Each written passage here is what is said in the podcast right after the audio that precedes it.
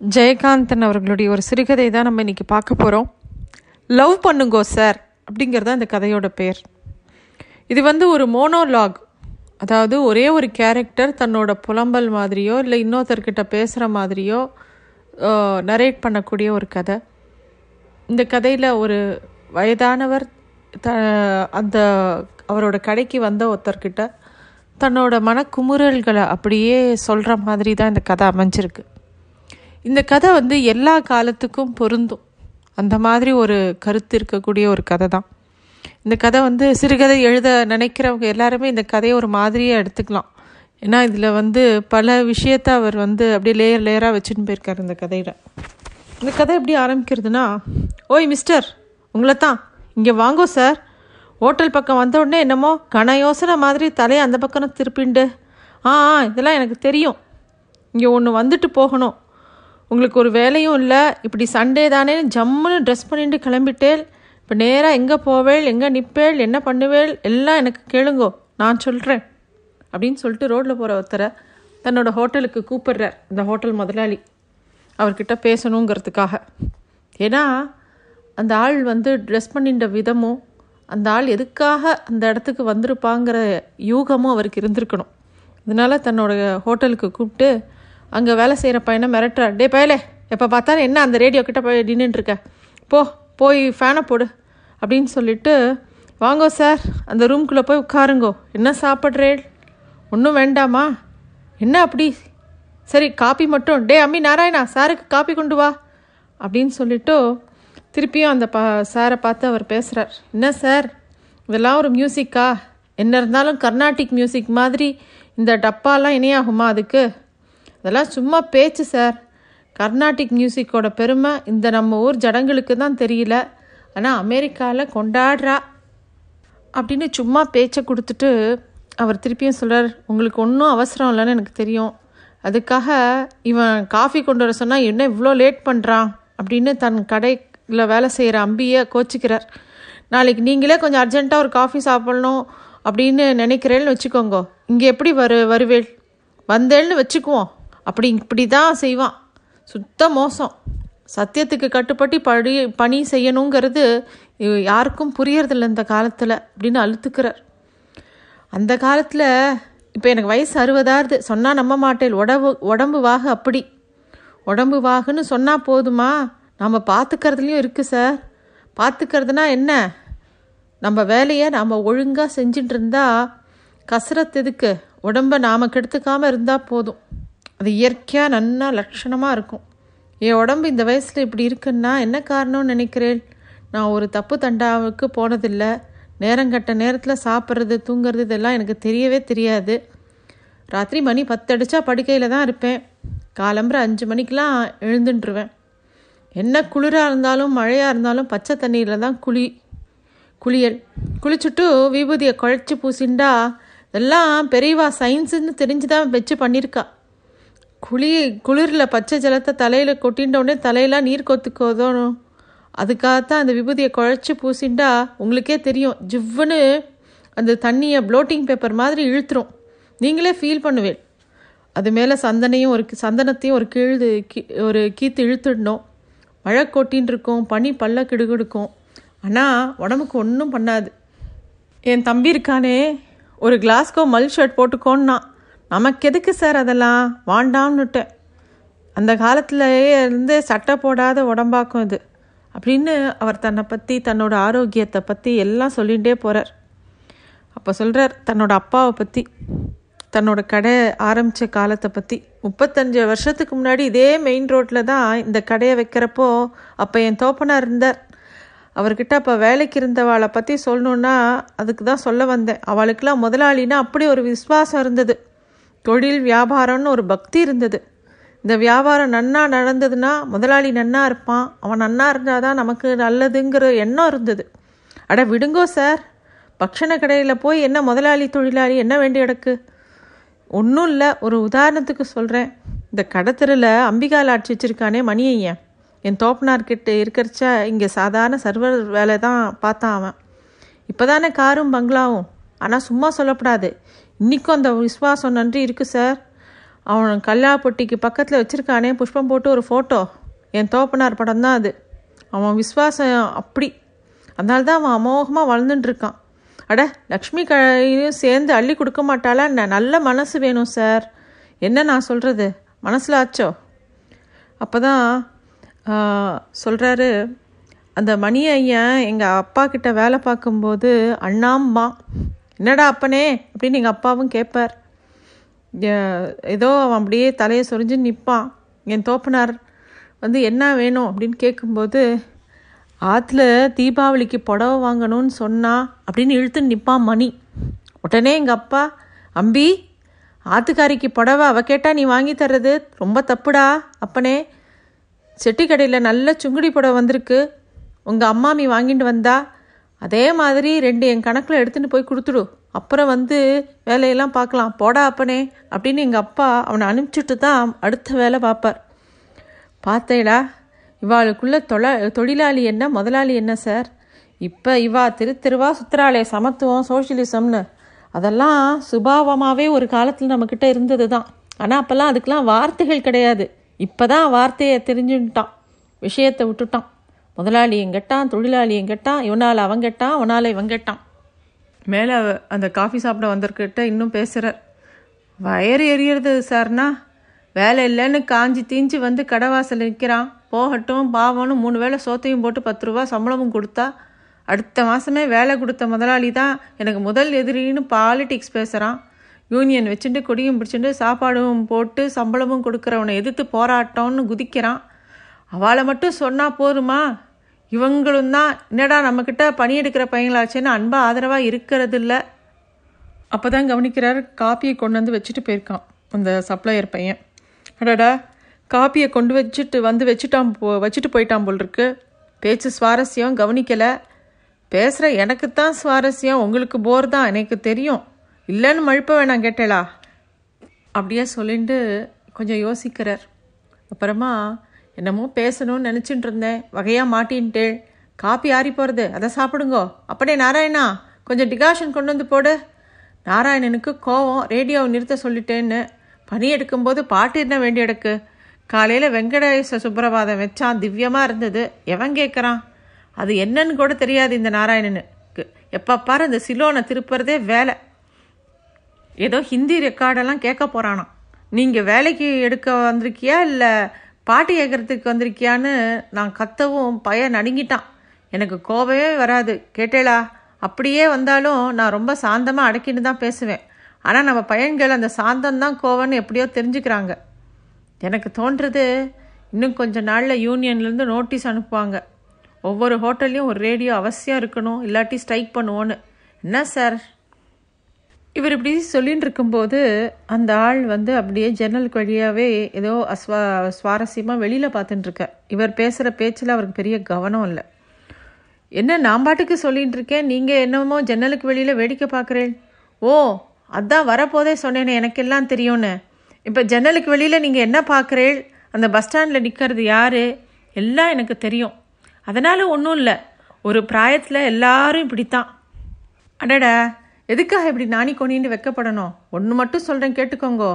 இந்த மாதிரிக்கு விஷயத்துக்கு ஆளாத மனுஷ பிறவியே கிடையாது. இதில் தப்பு ஒன்றும் இல்லை. ஆனால் ஒரு லிமிட் வேணும் அவ்வளோதான் நாம் யார்? நம்ம காரியம் என்ன?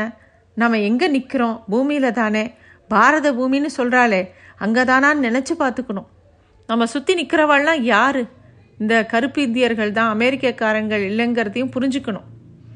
லவ் எல்லாருக்கும் பொதுனாலும் ஒவ்வொருத்தருக்கும் ஒவ்வொரு மாதிரி பார்த்தேளா? ஆஃப்டர் இட் இஸ் லவ்னு சொல்லுவாள் இங்கிலீஷில். அப்படி தான் அதை லைட்டாக எடுத்துக்கணும். நானும் என் வயசில் கொஞ்சம் இதெல்லாம் பண்ணிட்டது உண்டு. ஆனால் எல்லாம் கண்ணால் பார்க்கறது மனசால் நினைக்கிறதோட சரி. லவ்னா அவ்வளோதான் லைஃப்பில் அதுக்கு மேலே தாங்காது சார் இந்த லவ் இருக்கே. இது மனசோடு இருக்கிற வரைக்கும் லோகத்தில் வா யாருக்கும் பயப்பட வேண்டாம் வெக்கப்பட வேண்டாம். எதுக்கு சொல்கிறேன்னா லோகம் எப்போவுமே அப்படித்தான். லவ் மயம் என்ன? லோகத்திலேயே லவ் பண்ணாத ஜீவன் உண்டோ? மனுஷன் மட்டும் பண்ணப்படாதா என்ன? லோகத்தில் எல்லா யுகத்துலேயும் இந்த லவ் இருந்திருக்கு. நான் கேட்குறேன் என்னமோ பெருசாக லவ் பற்றி சொல்கிறாளே இந்த காலத்தில் இருக்கிற உங்களுக்கு என்ன லவ் தெரியும்?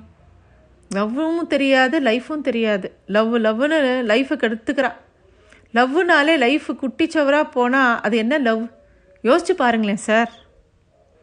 ஸ்ரீராமனும் சீதா பிராட்டியும் பண்ணாத லவ்வா? வள்ளியும் முருகனும் பண்ணாத லவ்வா? மனுஷன் பண்ணிட போகிறான் அவள் அது ஒரு காலம் ஒரு பருவம்னு வச்சுட்டு லவ் பண்ணினா அதுக்கு மேலே அவளுக்கு லோகத்தில் வந்த முக்கிய காரியம் இருக்குது அதையும் அது அதை மாதிரி தீவிரமாக அழகாக பண்ணினா. கடமையை மறக்கலை. ராமபிரானும் முருகப்பெருமானும் லவ் பண்ணினதுனாலையா பெருமை? அந்த காலத்தில் இந்த கதைகள்லாம் எவ்வளோ கேட்டிருக்கோம். இந்த காலத்தில் சனியங்கள் எது தான் லட்சியம் இதுக்கு தான் உசுர விடுறேன்னு பேத்துறதெல்லாம் என்ன அபத்தம் சொல்லுங்கோ? லவ் பண்ணுங்க சார் நான் வேண்டாங்கள ஆனால் ஒரு லிமிட் அவ்வளோதான் இன்னொன்று சொல்கிறேன் கேளுங்கோ. ரொம்ப சிந்திக்க வேண்டி ப பாயிண்ட் இப்போ நீங்கள் இருக்கே. பேச்சுலர் பிரம்மச்சாரி நன்னா வெள்ளையும் சள்ளியமாக மாட்டின்ட்டு போகிறேள் வரேள் கண்ணுக்கு இருக்கிறவா பார்க்குறா நீங்களும் பார்க்குறேள் அவா சிரிச்சா நீங்களும் சிரிப்பேள் நீங்கள் பேசினா அவளும் பேசுவா. இல்லை ஒரு சந்தோஷம். இதுதானா சார் லவ் இருக்கட்டும். ஊரில் அதான் உங்கள் கிராமத்தில் இருக்காள ரெண்டு கிழங்கள். அதான் சார் உங்கள் தாயாரும் தோப்பனாரும். உங்களை பெற்று வளர்த்தவா? நீங்கள் பேசும்போது பேசி நீங்கள் சிரிக்கும்போது சிரித்து உங்களை பார்த்து பார்த்து சந்தோஷப்பட்டவா? நீங்கள் வளர்கிற போதே உங்களை பற்றி கற்பனைகள்லாம் மனசில் வளர்த்துண்டு உங்களை படிக்க வச்சு பட்டணத்தில் உத்தியோகம் பார்த்துட்டு இருக்கிற பையன் வந்ததும் அவனுக்கு ஒரு கல்யாணத்தை பண்ணி வச்சு நிம்மதியாக கண்ணை மூடணும்னு நினச்சிண்டு ராவும் பகலுமாக காத்துட்டுருக்காளே அந்த சாக போகிற ஜீவன்களுக்கு உங்கள் மேலே இருக்கிறது பேர் என்ன ஐயா சொல்லுங்கோ. அது லவ் இல்லையா? அது லவ் இல்லைன்னா லோகத்தில் வேறு எந்த கருமம் தான் லவ்வு அப்படி சொல்லும்போது அவர் கண் கலங்கிறது. நான் ஒன்றும் அழலை சார் என்னவோ பேசிகிட்டு இருக்கும்போதே கண்ணு கலங்கி போச்சு. உங்கள் வயசு எனக்கும் இருந்திருக்கு. என் வயசு உங்களுக்கு இன்னும் ஆகலை. அப்போ தான் இந்த உணர்ச்சி புரியும். ஆமாம் சார் எவ்வளோ மறைச்சாலும் முடியலை. எனக்கு அழுக தான் வருது. ஆமாம் நான் அழறேன். உங்களுக்கு ஒன்று சொல்கிறேன் அந்த பெத்தவாளையும் அவளுக்கு உங்கள் மேலே இருக்கிற லவ்வையும் மனசில் வச்சுட்டு நீங்கள் நன்னா லவ் பண்ணுங்க சார் அவள் மனசை நொறுக்கிட்டு யாரையாவது இழுத்துட்டு எங்கேயாவது ஓடினா இந்த ஜென்மத்தில் விமோச்சனம் இல்லை. ஆமாம் சார் ஆமாம் பிறந்ததுலேருந்து இன்னைக்கு ஒரு வயசு பொண்ணு பார்த்து மயங்குற மாதிரி உங்களை வளர்த்த ரத்தத்துக்கும் பாலுக்கும் துரோகம் பண்ணிட்டோ சுமந்து பெத்த வயரை எரிய வச்சுட்டோ நேத்திக்கே தெருவில் பார்த்த ஒத்தி தான் வசத்தின்னு ஓடி போகிற லவ் என்ன நாசமான போ நாசமாக போன லவ் சொல்லுங்கோ. ஆமாம் சார் நான் அழறேன். சுற்றி சுற்றி எதையோ பேசின்னு இருக்கேன். நல்ல வேளை யாரும் ரூம்குள்ளே வரலை. எனக்கு என்னமோ நான் சந்தோஷமாக இருக்கேன்னு காட்டுறதுக்காகத்தான் நான் மேம்போக்காக பேசின்னு இருக்கேன். ஏதோ ஐயப்பன் கிருப்பையில் எனக்கு ஒன்றும் அதிகமாக நடந்துனாலும் இன்னைக்கு காத்தால் எழுந்ததுலேருந்து மனசு நன்னா இல்லை சார். காலையில் எழுந்த உடனே இவளுக்கு ஜென்ம நட்சத்திரங்கிற நினப்பிலே அந்த ஃபோட்டோவை எடுத்துட்டேன் பார்த்தேளா. முப்பது வருஷத்துக்கு முந்தி அவளுக்கு அப்போ நாலு வயசு.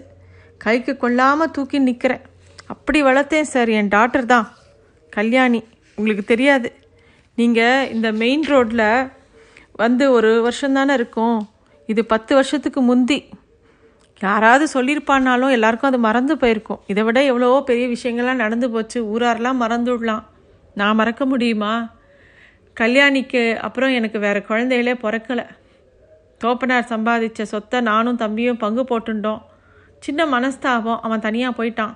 ஆம்பளை வாரிசு இல்லைன்னா என்ன? பொன் போறாதான்னு ஈஸ்வர சங்கல்போன்னு ஆண் பிறந்தா பிறக்கட்டும் இல்லாட்டி இந்த குழந்தையே போதும்னு அந்த குழந்தைய அப்படி வளர்த்தேன்.